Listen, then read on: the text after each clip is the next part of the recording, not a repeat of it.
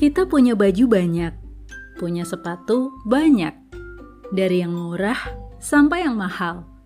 Ada yang baru, ada juga yang udah lama. Tapi hanya beberapa yang akhirnya jadi favorit. Bukan perkara harganya, bukan karena lama atau barunya, tapi nyamannya, kualitasnya.